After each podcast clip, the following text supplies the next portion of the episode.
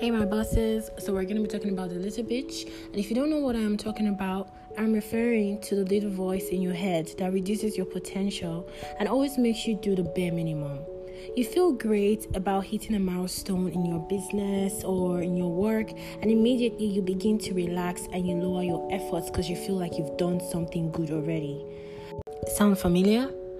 I've been a victim of the little bitch too, and I'm sure you've been too. Well, here's what I do that you can also try to do.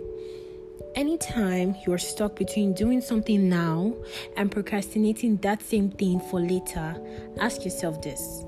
Am I being led by the little bitch in my head? Or is this what my accomplished future self would want me to do? Think about it for a second before you go ahead and make that decision. Don't ever play yourself by doubting your abilities to do the actual groundwork that will take you to where you need to be in life.